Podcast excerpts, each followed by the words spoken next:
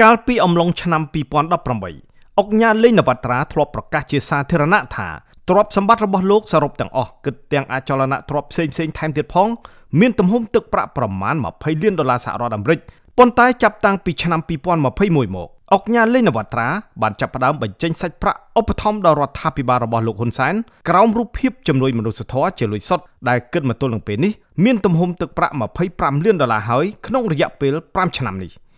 បន្ទាប់ពីមានការឧបត្ថម្ភជាលុយសុទ្ធដ៏ច្រើនសន្ធឹកសន្ធាប់របស់អុកញ៉ាលេងនវត្រាគេក៏ឃើញមេដឹកនាំបកកណ្ដាលអំណាចលោកហ៊ុនសែនតែងសងគុណអុកញ៉ារូបនេះវិញដោយផ្ដល់ជាដីសម្បត្តិសឹងគ្រប់ទីកន្លែងដើម្បីអង្គកន់ជាដីឡូសម្រាប់លោកអុកញ៉ាលេងនវត្រាទទួលបានសិទ្ធិគម្រោងអភិវឌ្ឍនៅឧទ្យានសួនសត្វភ្នំតាម៉ៅពីរដ្ឋាភិបាលដោយក្រុមហ៊ុនរបស់លោកដាក់គ្រឿងចាក់ចូលឈូសឆាយព្រៃនៅតំបន់នោះរៀបដល់ដីអស់ប្រមាណ600ហិកតា កាលពីអំឡុងខែសីហាឆ្នាំ2022ប៉ុន្តែក្រោយមកលោកហ៊ុនសែនក៏បានប្រកាសផ្អាកគម្រោងនោះវិញបន្ទាប់ពីមានការតវ៉ាពីពលរដ្ឋសឹងទូទាំងនគរជុំវិញបញ្ហានេះមានពលរដ្ឋជាច្រើនទាមទារឲ្យលោកហ៊ុនសែនផ្ដន់ទាទោសដាក់ពន្ធនាគារម្ចាស់ក្រុមហ៊ុនដែលកាប់បំផ្លាញព្រៃឈើភ្នំតាម៉ៅនេះទៅតាមផ្លូវច្បាប់ប៉ុន្តែមេដឹកនាំបកកណ្ដាលអំណាចរូបនេះប្រតិកម្មថាបើចង់ចាប់ម្ចាស់ក្រុមហ៊ុននោះដាក់គុកគឺមានតែចាប់លោកដាក់គុកតែម្ដងទៅ បញ្ហានេះជាមូលហេតុមួយអាចឲ្យគេដាក់ការសង្ស័យបានថាអាជីវកម្មរបស់អុកញ៉ាលេងនវត្រាគឺមានក្រុមគ្រួសារត្រកូលហ៊ុនជាម្ចាស់ពិតប្រាកដដែលនៅកាងពីក្រោយធ្វើជាខ្នងបង្អែកដ៏រឹងមាំនិងដ៏មានឥទ្ធិពល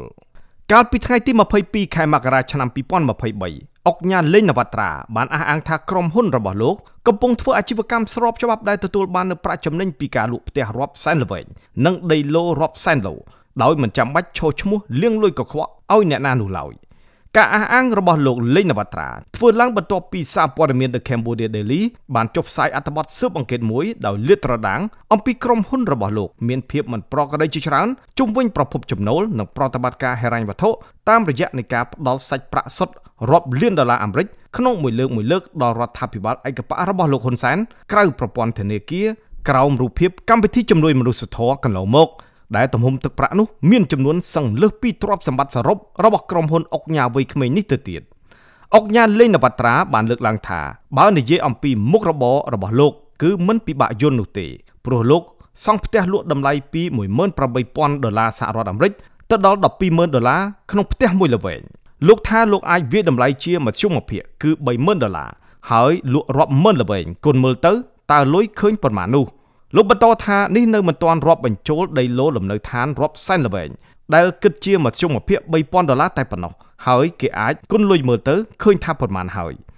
អុកញ៉ាវ័យក្មេងដែលក្លាយជាអ្នកមានទ្រព្យធនដ៏លឿនដោយក្រឡាប់បាតដៃរូបនេះលើកឡើងថាប្រសិនបើ The Cambodia Daily ចង់ដឹងច្បាស់ពីមុខរបរឬអាជីវកម្មរបស់លោកមែនពួកគេអាចមកស្រុកខ្មែរហើយពេលនោះលោកនឹងបង្ហាញពីគម្រោងនានាជំវិញការធ្វើប្រតិបត្តិការជំនួញរបស់ខ្លួនជាមិនខាន។ អ្នកអុកញ៉ាដែលគេសង្ស័យពីការបង្កើតមុខចំនួនមិនប្រក្រតីរូបនេះក៏បានស្នើឲ្យអង្គភាពប្រឆាំងអំពើពុករលួយនៅសហរដ្ឋអាមេរិកទៅស៊ើបអង្កេតទ្រព្យសម្បត្តិរបស់លោក Floyd Mayweather ដោយសារតែលោក Floyd ក៏បានបង្ហោះលុយដោយច្រើនសន្ធឹកសន្ធាប់ផងដែរនៅពេលដែលគាត់វាយឈ្នះគូប្រកួតម្ដងម្ដង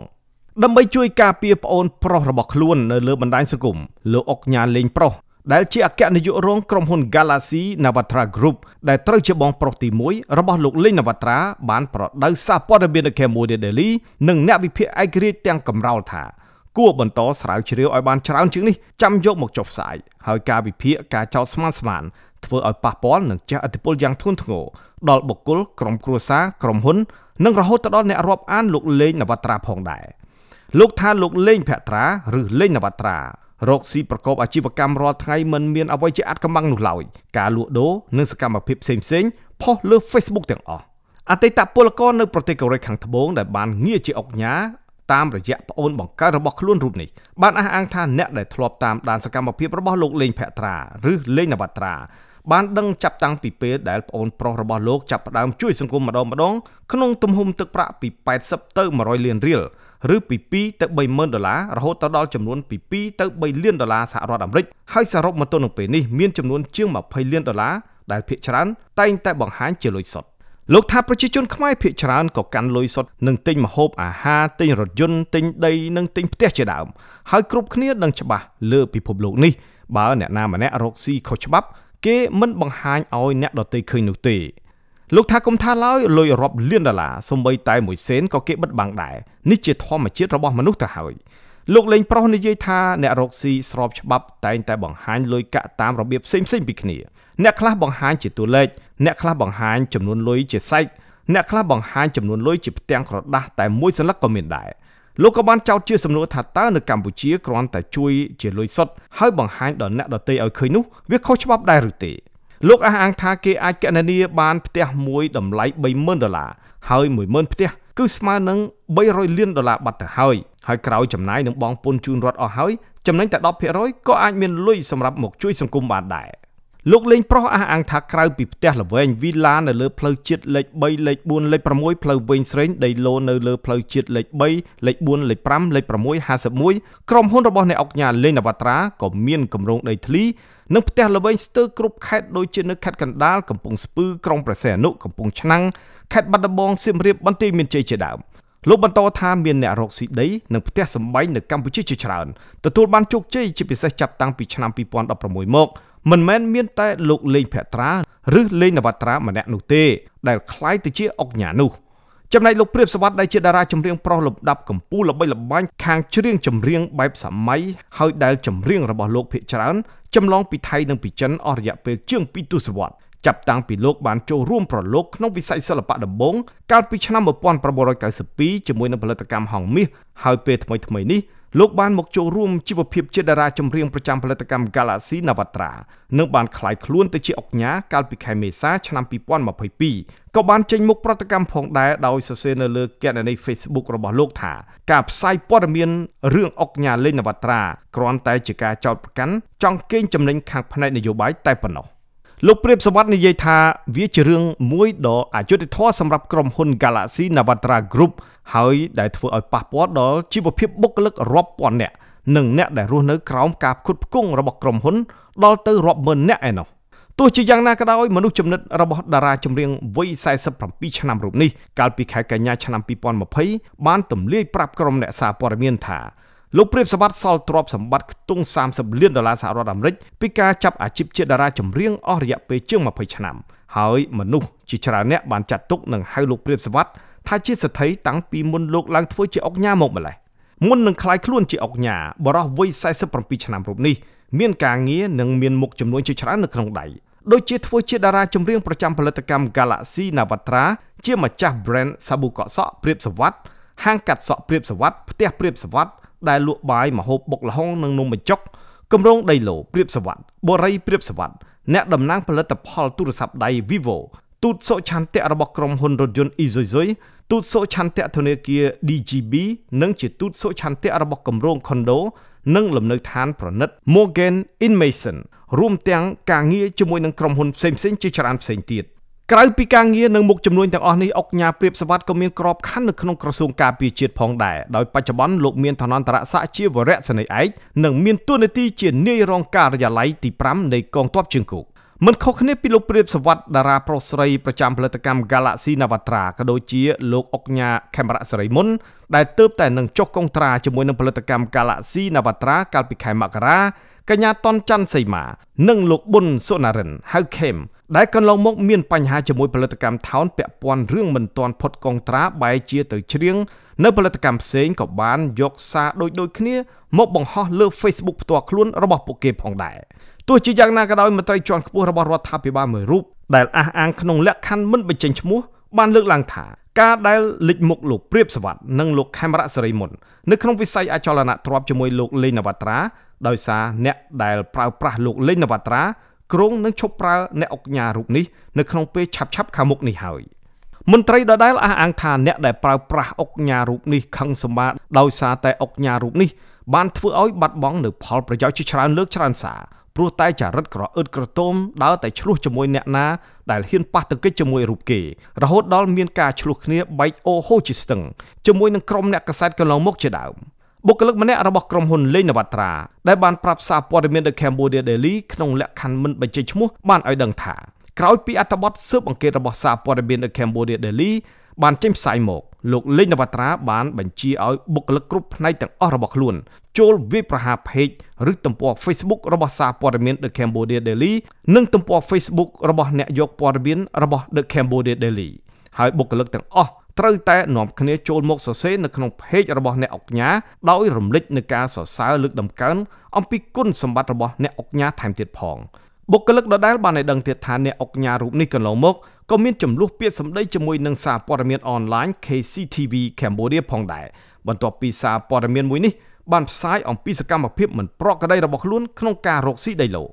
ទោះជាយ៉ាងណាក៏ដោយប្រភពម្នាក់ដែលសុំមិនបញ្ចេញឈ្មោះបានផ្ញើសារមកសារព័ត៌មាន The Cambodia Daily ឆ្លើយតបទៅនឹងប្រតិកម្មរបស់អ្នកអុកញ៉ាលេងនវត្រាថាឃើញលោកក្មួយដែលជាអ្នកអុកញ៉ាបានព្យាយាមពន្យល់សាធារណជន ពីក្បួនរកស៊ីតាំងពីនៅជាពលកររហូតក្លាយខ្លួនទៅជាអ្នកអុកញ៉ាកាន់កាប់ទ្រព្យសម្បត្តិខ្ទង់រយពាន់លានដុល្លារប្រពន្ធដដែលនិយាយថាអ្នកអុកញ៉ាមិនចាំបាច់ពន្យល់ក្បាច់ក្បោហូជាស្ទឹងអ្វីនោះទេបើស្អាតស្អំនៅលុយរាប់លានដុល្លារទៅហើយជួលក្រុមហ៊ុនសវនកម្មអន្តរជាតិដូចជា PwC ឬ Deloitte មកធ្វើសវនកម្មហើយចេញរបាយការណ៍ជាសាធារណៈទៅ ថាយើងស្អាតស្អំកម្រិតណានោះវាចប់បាត់ទៅហើយមិនចាំបាច់ប្រឹងបកស្រាយអ្វីនោះទេ ប្រពន្ធដដែលលើកឡើងទៀតថាលុយរបស់អ្នកអុកញ៉ាមិនហ៊ានដាក់នៅក្នុងធនាគារទេដោយសារតែធនាគារគេមិនហ៊ានទទួលលុយនោះព្រោះវាជាលុយដែលគ្មានប្រភពហើយអ្នកអុកញ៉ាក៏ព្យាយាមបើកធនាគារខ្លួនឯងដែរតែបើកមិនបានព្រោះវាពាក់ព័ន្ធទៅនឹងប្រព័ន្ធធនាគារអន្តរជាតិបើកបានតែត្រឹមគ្រឹះស្ថានហិរញ្ញវត្ថុដែលទម្លាក់កម្ចីឲ្យអតិថិជនជាលុយសុទ្ធតែប៉ុណ្ណោះប្រពន្ធដដែលនិយាយថាអ្នកអុកញ៉ាជាអ្នកផ្ដល់ជំនួយធំជាងគេដល់រដ្ឋាភិបាលដោយដឹកលុយសុទ្ធ មិនមែនដកពីធនាគារទេ គឺដកចេញពីទូដែកនៅផ្ទះអ្នកធំម្នាក់ហើយថាអ្នកអុកញ៉ាក៏ជួយដល់កាកបាទក្រហមដែរហើយលុយនោះក៏មិនបានដកចេញពីធនាគារដែរប៉ុន្តែលុយនោះត្រូវបានដឹកទាំងឡានទាំងឡានជូនកាកបាទក្រហមតែម្ដងប្រពន្ធដដែលនិយាយថាប្រសិនបើលុយនោះអាចបង្វិលទៅធនាគារដោយមិនចាំបាច់បង្កើតជាជំនួយណាមួយនោះក៏កូនអ្នកធំនោះមិនប្រើអ្នកអុកញ៉ាឲ្យធ្វើការងារនេះដែរ ប្រពន្ធដដែលនិយាយថាឈ្មោះរបស់អ្នកអុកញ៉ាបានកត់ត្រានៅក្នុងបញ្ជីសង្ស័យអ្នកលាងលុយអន្តរជាតិនៅក្នុងប្រទេសកម្ពុជាទៅហើយដូច្នេះប្រសិនបើអ្នកអុកញ៉ាធ្វើដំណើរចេញទៅក្រៅស្រុកជាពិសេសទៅអឺរ៉ុបឬទៅអាមេរិកសូមប្រុងប្រយ័ត្នផងជាពិសេសមន្ត្រីជាន់ខ្ពស់នៃក្រសួងកសិកម្មមួយចំនួនកំពុងជាប់ឃុំក្នុងសហរដ្ឋអាមេរិកករណីជួញដូរសត្វស្វាដែលជិតផុតពូជទៅកាន់សហរដ្ឋអាមេរិកនោះជាសារឆ្លើយតបចំពោះការលើកឡើងនោះអ្នកអុកញ៉ាលេងនវត្រាបានសរសេរនៅលើគណនី Facebook របស់ខ្លួនថា លោកដឹងហើយថាចង់ឲ្យគេដាក់ blacklist លើរូបលោកនោះហើយលោកក៏ប្រាប់ទៅវិញផងដែរថាលោកកើតនៅកម្ពុជា គឺស្លាប់នៅកម្ពុជាមិនរត់ចោលស្រុកកំណើតនោះឡើយបុគ្គលិកម្នាក់ទៀតរបស់អ្នកអុកញ៉ាលេងនវត្រាបានប្រាប់សារព័ត៌មាន The Cambodia Daily ក្នុងលក្ខខណ្ឌមិនបញ្ចេញឈ្មោះដូចគ្នាបានឲ្យដឹងថាក្រុមហ៊ុនរបស់លោកលេងនវត្រាមានដូចជាវិស័យអចលនទ្រព្យបូរីនិងដីឡូលេងនវត្រាវិស័យផលិតចម្រៀង Galaxy Navatra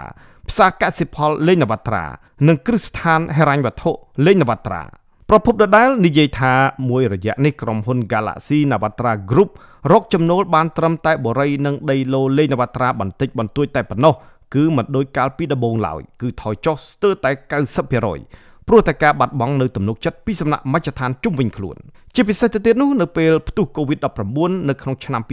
2019ប្រទេសបានបិទគប់ទាំងស្រុង ហើយពេលនោះគ្មានអ្នកណាម្នាក់ខ្វល់រឿងទិញផ្ទះនោះទេគឺខ្វល់តែរកអង្គច្រកឆ្នាំងតែប៉ុណ្ណោះប៉ុន្តែអ្នកអុកញ៉ាបែរជាបញ្ចេញលុយរាប់លានដុល្លារជាលុយសុទ្ធជួយរដ្ឋាភិបាលទប់ស្កាត់ជំងឺ Covid-19 ទៅវិញ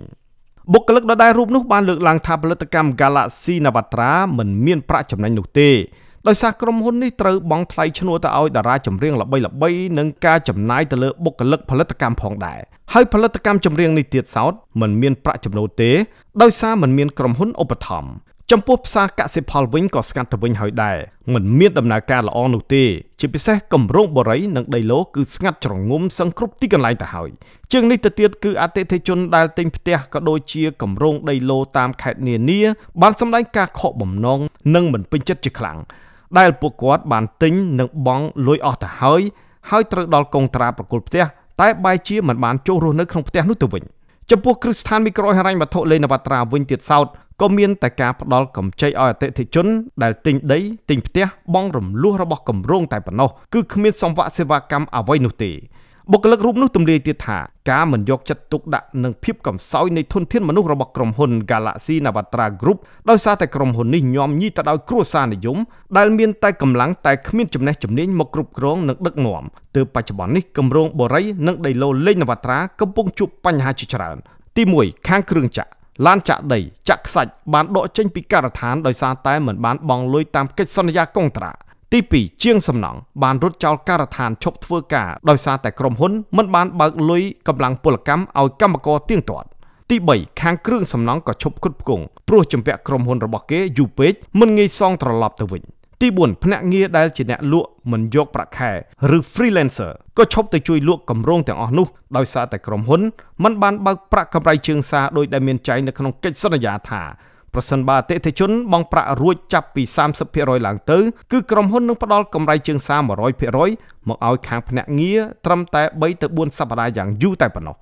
ជាអកុសលក្រុមហ៊ុនរបស់លោកលេងនវត្រាហាក់ពន្យាពេលក្នុងការបើកប្រាក់កម្រៃជើងសារដល់ភ្នាក់ងារលក់ផ្ទះរបស់លោកអស់រយៈពេលជាយូរខែមកហើយ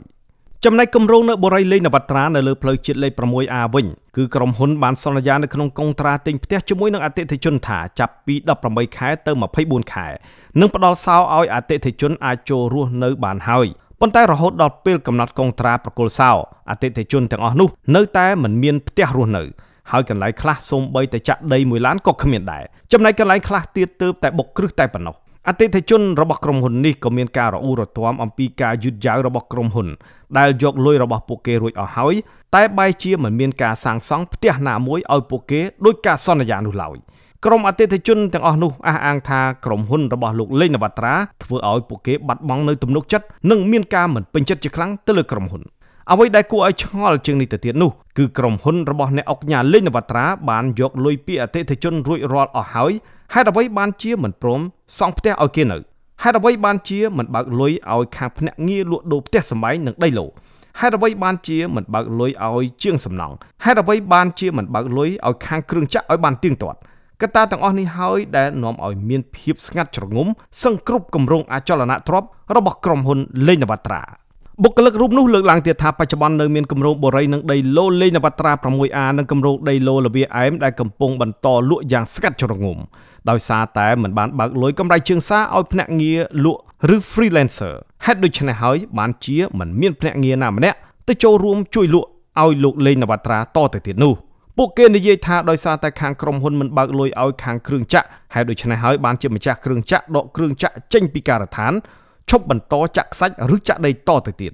អ្នកលេង Facebook ម្នាក់ដែលមានករណីឈ្មោះកូននាគឆ្លងដែនបានចូលសរសេរបញ្ចេញមតិនៅក្នុងកម្មវិធី Idea Talk របស់សារព័ត៌មាននៅ Cambodia Daily កាលពីសប្តាហ៍កន្លងទៅថាលោកអុកញ៉ាអើយសូមជួយសងលុយថ្លៃខ្សាច់ផង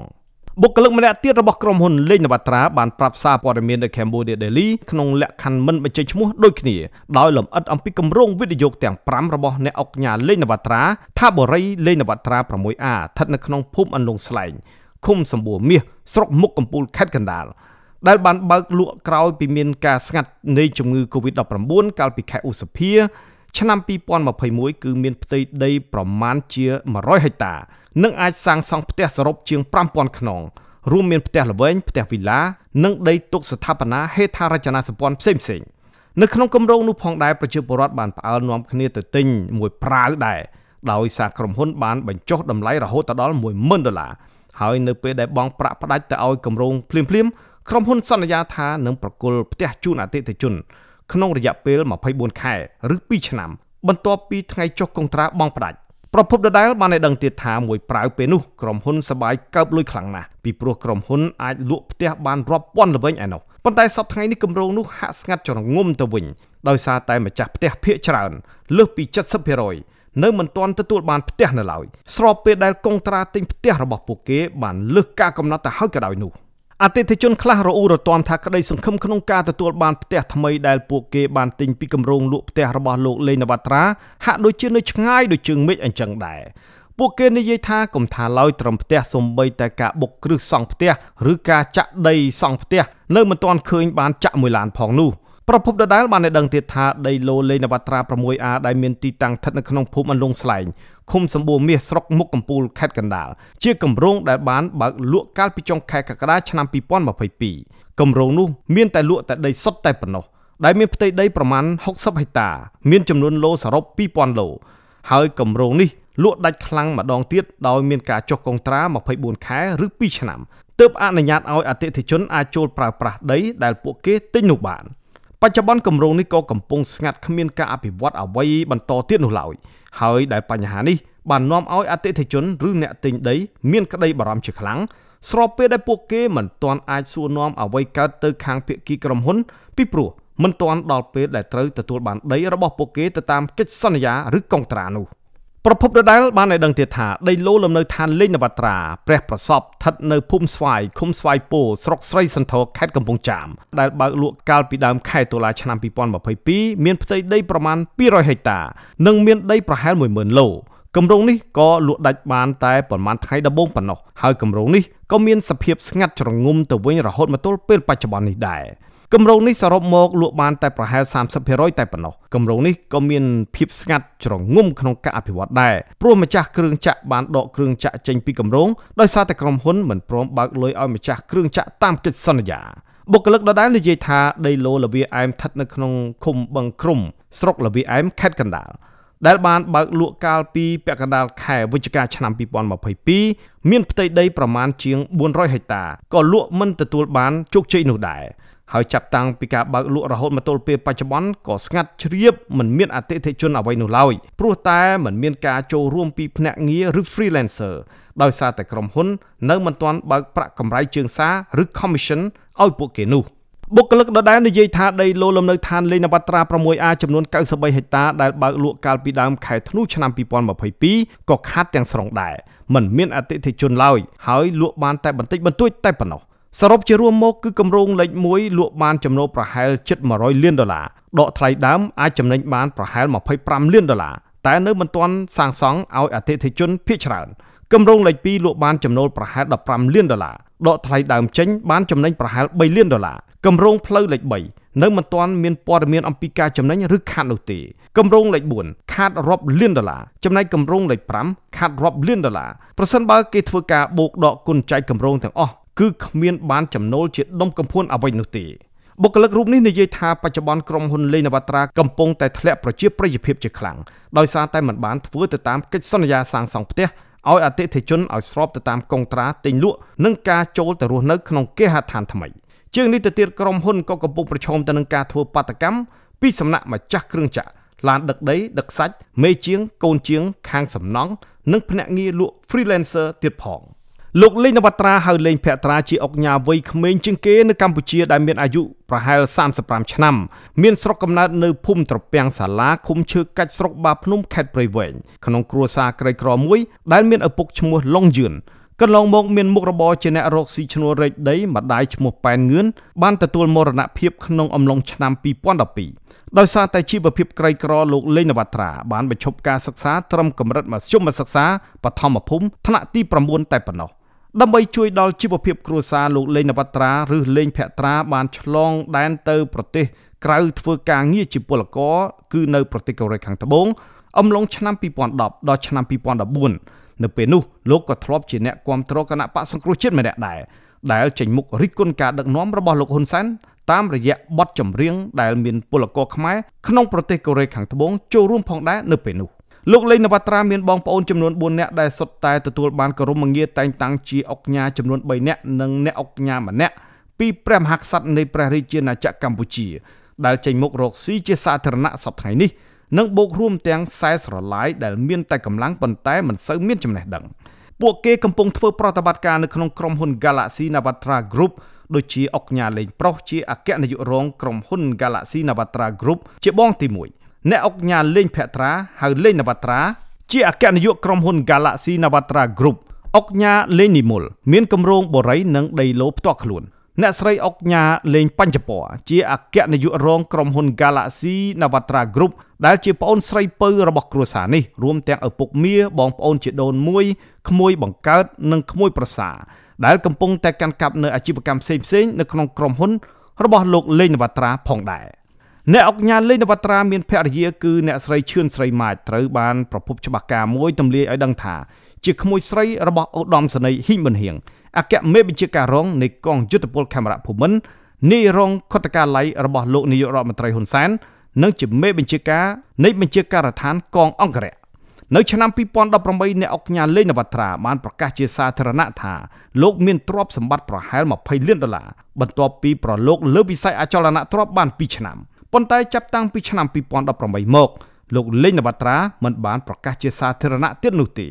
អ្នកអុកញ៉ាលេងនវត្រាបច្ចុប្បន្នលេចមុខមាត់ក្នុងសង្គមតាមរយៈការផ្ដល់ថវិកាប្រមាណ25លានដុល្លារសហរដ្ឋអាមេរិកក្នុងរយៈពេល5ឆ្នាំចុងក្រោយឲ្យទៅរដ្ឋាភិបាលរបស់លោកហ៊ុនសែនកាកបាទក្រហមកម្ពុជាមន្ទីរពេទ្យគុណធបុផាដើម្បីទប់ទល់គ្រោះមហន្តរាយការប្រយុទ្ធប្រឆាំងនឹងជំងឺ Covid-19 លោកលេងនវត្រាចាប់ផ្ដើមលេចមុខមាត់ខ្លាំងក្រោយពេលលោកទទួលបានងារជាអុកញ៉ានៅឆ្នាំ2018និងជាអ្នកអុកញ៉ានៅឆ្នាំ2021លោកមានរថយន្តម៉ាល្បីៗប្រមាណ10គ្រឿងដូចជា Rolls-Royce, Lamborghini, Ferrari, Porsche, Bentley ព្រមទាំងឧទ្ធម្ភាគចក្រផ្ទាល់ខ្លួនមួយគ្រឿងទៀតផង ដែលសរុបជាទឹកប្រាក់មានតម្លៃរាប់សិបលានដុល្លារឯណោះលោក Marcus Hatke ដែលបានធ្វើការជាមួយនឹងក្រុមបរិស្ថាននិងការអភិរក្សមួយចំនួននៅកម្ពុជាចាប់តាំងពីពាក់កណ្ដាលទសវត្សរ៍ឆ្នាំ1990មក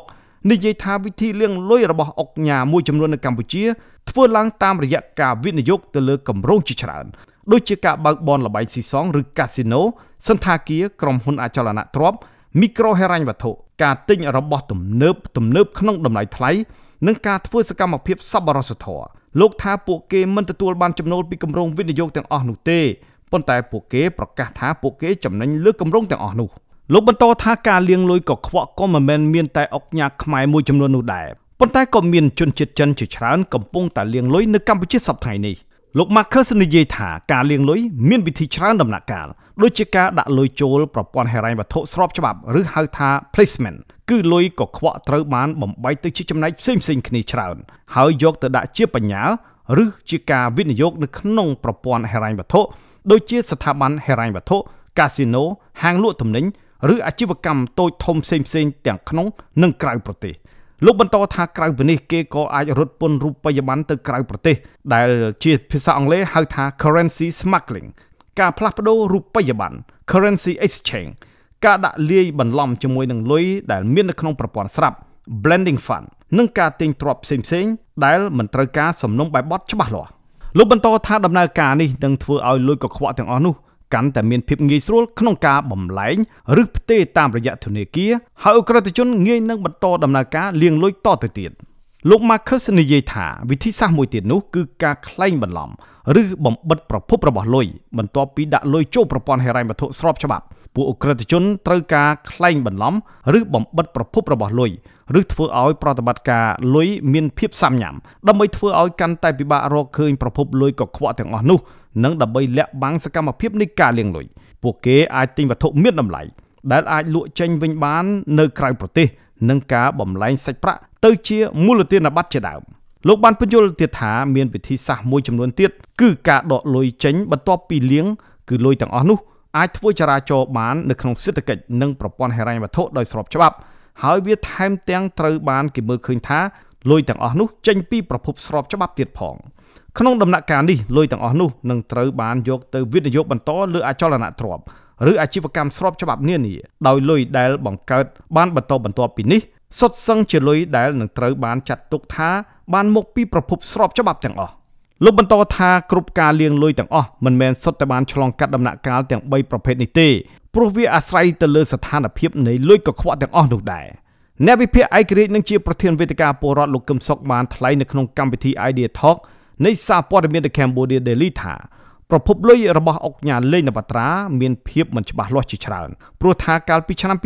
2018អុកញ៉ាវ័យក្មេងរូបនេះបានប្រកាសថាទ្រព្យសម្បត្តិសរុបដែលខ្លួនមាន គឺរាប់ទាំងដីឡូនិងអគារសំណង់ផ្សេងៗគឺមានប្រមាណត្រឹមតែ20លានដុល្លារអាមេរិកតែប៉ុណ្ណោះប៉ុន្តែរយៈពេលប្រមាណជា3ឆ្នាំចុងក្រោយនេះអុកញ៉ាលេងនវត្រាអាចផ្ដល់ប្រាក់ឧបត្ថម្ភដល់រដ្ឋាភិបាលលោកហ៊ុនសែនជាង20លានដុល្លារលោកបន្តថានេះនៅមិនទាន់គិតដល់ទំហំទឹកលុយដែលគាត់យកទៅទិញក្រុមងារជាអុកញ៉ាសម្រាប់ខ្លួនឯងផងនិងបងប្អូនប្រុសស្រីរបស់គាត់ជាច្រើនអ្នកផ្សេងទៀតផងនោះអ្នកវិភាគឯករាជ្យរូបនេះលើកឡើងជាចម្ងល់ថា ក្រុមហ៊ុនលេងនវត្រាត្រឹមតែជាក្រុមហ៊ុនដែលអាចរកស៊ីបានតែនៅក្នុងស្រុក តែបែរជាបង្ហាញពីការចាយលុយដ៏ច្រើនលើសលប់និងចរាចរលុយដោយគ្មានការទទួលស្គាល់ពីធនាគារថែមទៀតខណៈក្រុមហ៊ុនដែលមានវិសាលភាពរកស៊ីជាលក្ខណៈអន្តរជាតិមិនទាន់មានលទ្ធភាពបង្ហាញសក្តានុពលប្រើលុយរបស់ខ្លួនបែបនេះផងប៉ុន្តែក្រុមហ៊ុនលេងនវត្រានៅតែគ្មានការស៊ើបអង្កេតពីប្រភពលុយទាំងអស់នោះពីរដ្ឋាភិបាលលោកហ៊ុនសែនរហូតមកទល់ពេលនេះ លោកកឹមសុខលើកឡើងថាការធ្វើប្រតិបត្តិការហិរញ្ញវត្ថុរបស់អង្គការលេងនវត្រាដោយមិនប្រើប្រាស់ប្រព័ន្ធធនាគារកន្លងមកជាហេតុផលមួយបង្ហាញថាអង្គការរូបនេះគ្មានផែនការពង្រីកអាជីវកម្មជាលក្ខណៈអន្តរជាតិនោះទេដូច្នេះក៏អាចបញ្ជាក់បានដែរថាគាត់មិនមានលក្ខណៈសម្បត្តិជាអ្នកជំនួញឡើយគឺអាចត្រឹមតែជាអ្នកធ្វើតាមគេឬឈរឈ្មោះឲ្យគេតែប៉ុណ្ណោះព្រោះថាក្នុងនាមជាអ្នកជំនួញដែលកាន់កាប់ក្រុមហ៊ុនធំធំគឺត្រូវមានគំនិតវែងឆ្ងាយ ដើម្បីពង្រីកវិសាលភាពរបស់ខ្លួនជាលក្ខណៈអន្តរជាតិដែលត្រូវបង្កើតគេឈ្មោះឲ្យល្អ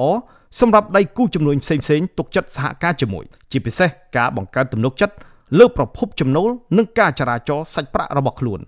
ប្រធានវេទិកាពលរដ្ឋរូបនេះបញ្ជាក់ថាជាឱកាសល្អនៅពេលដែលមានការស៊ើបអង្កេតឬការចុះផ្សាយពីសារព័ត៌មានពីភាពមិនប្រក្រតីរបស់ខ្លួនហើយអង្គការលេនវត្រាមិនគួរប្រើទស្សនៈផ្ទាល់ខ្លួនបកស្រាយការពារក្រុមហ៊ុន ឬទង្វើរបស់ខ្លួននោះទេប៉ុន្តែអ្វីដែលអាចបញ្ជាក់ពីភាពស្អាតស្អំរបស់ក្រុមហ៊ុនលោកគឺការប្រកាសអំពីប្រភពចំណូលរបស់ខ្លួន និងភាពស្របច្បាប់នៃការធ្វើប្រតិបត្តិការក្រុមហ៊ុននេះតែប៉ុណ្ណោះជាពិសេសគឺការប្រតិបត្តិការហិរញ្ញវត្ថុរបស់ខ្លួនក្រៅប្រព័ន្ធធនាគារដែលគេចាត់ទុកថាជាប្រតិបត្តិការសាច់ប្រាក់មិនប្រក្រតីកន្លងមក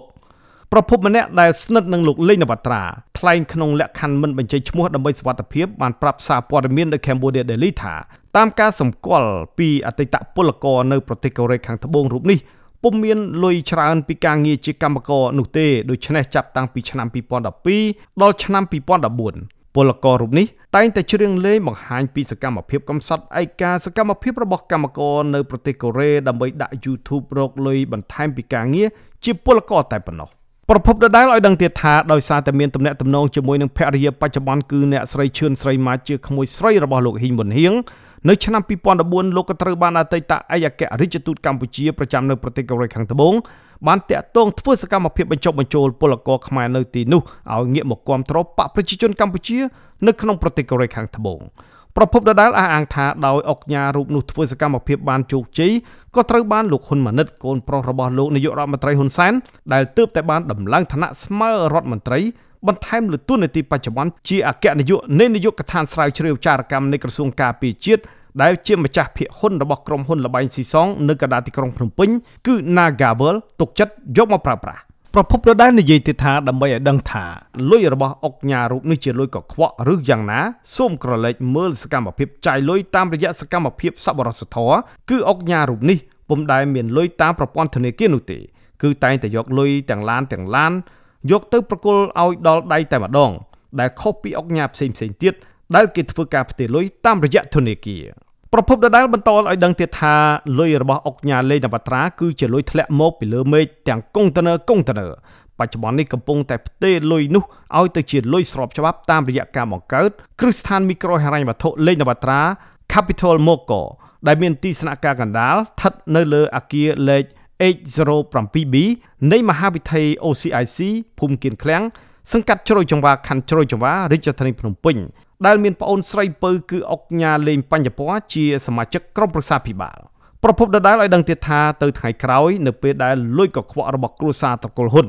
ដែលអុកញ៉ារូបនេះបានលៀងទៅជាលុយស្របច្បាប់ហើយនោះគេនឹងចាប់ផ្ដើមប្រើប្រាស់លុយតាមរយៈចរន្តធនាគារវិញម្ដងព្រោះលុយនោះបានคล้ายទៅជាលុយដែលស្របច្បាប់រួចទៅហើយ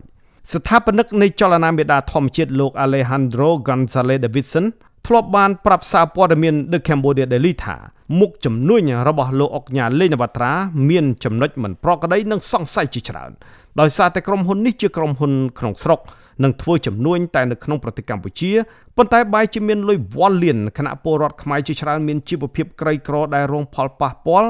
ដោយសារតែវិបត្តិ COVID-19 ហើយបែរជាអុកញ៉ាលេងនវត្រាមានលទ្ធភាពផ្ដល់លុយសុទ្ធដល់រដ្ឋាភិបាលរហូតដល់រាប់លានឯណោះ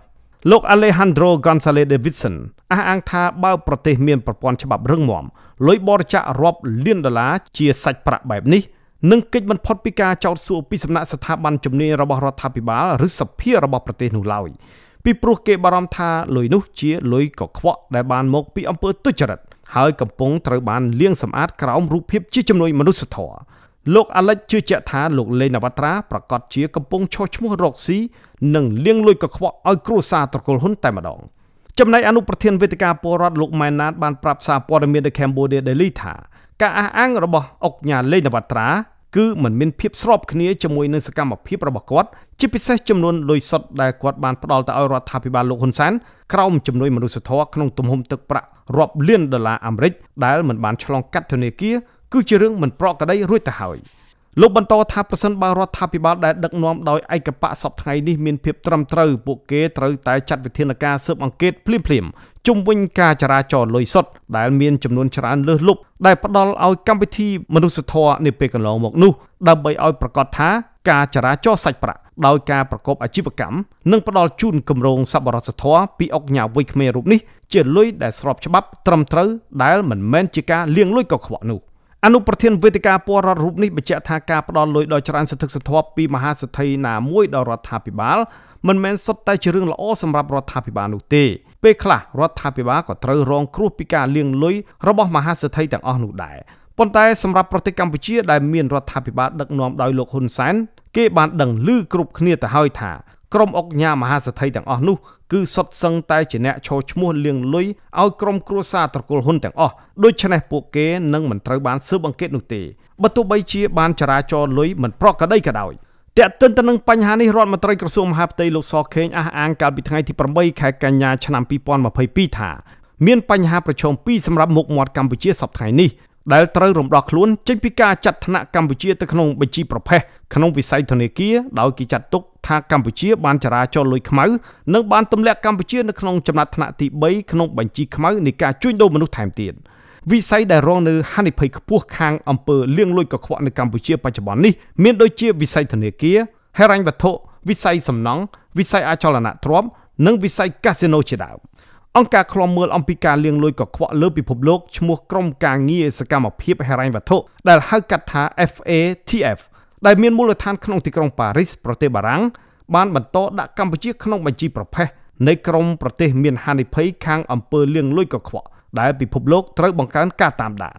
ប្រពន្ធដដែលឲ្យដឹងទៀតថាកម្ពុជាបានបរាជ័យជិត4ឆ្នាំមកនេះដោយសារមិនអាចរំដោះខ្លួនចេញពីបញ្ជីប្រភេទនៃក្រុមប្រទេសមានហានិភ័យខាងអំពើលាងលុយកខ្វក់នេះ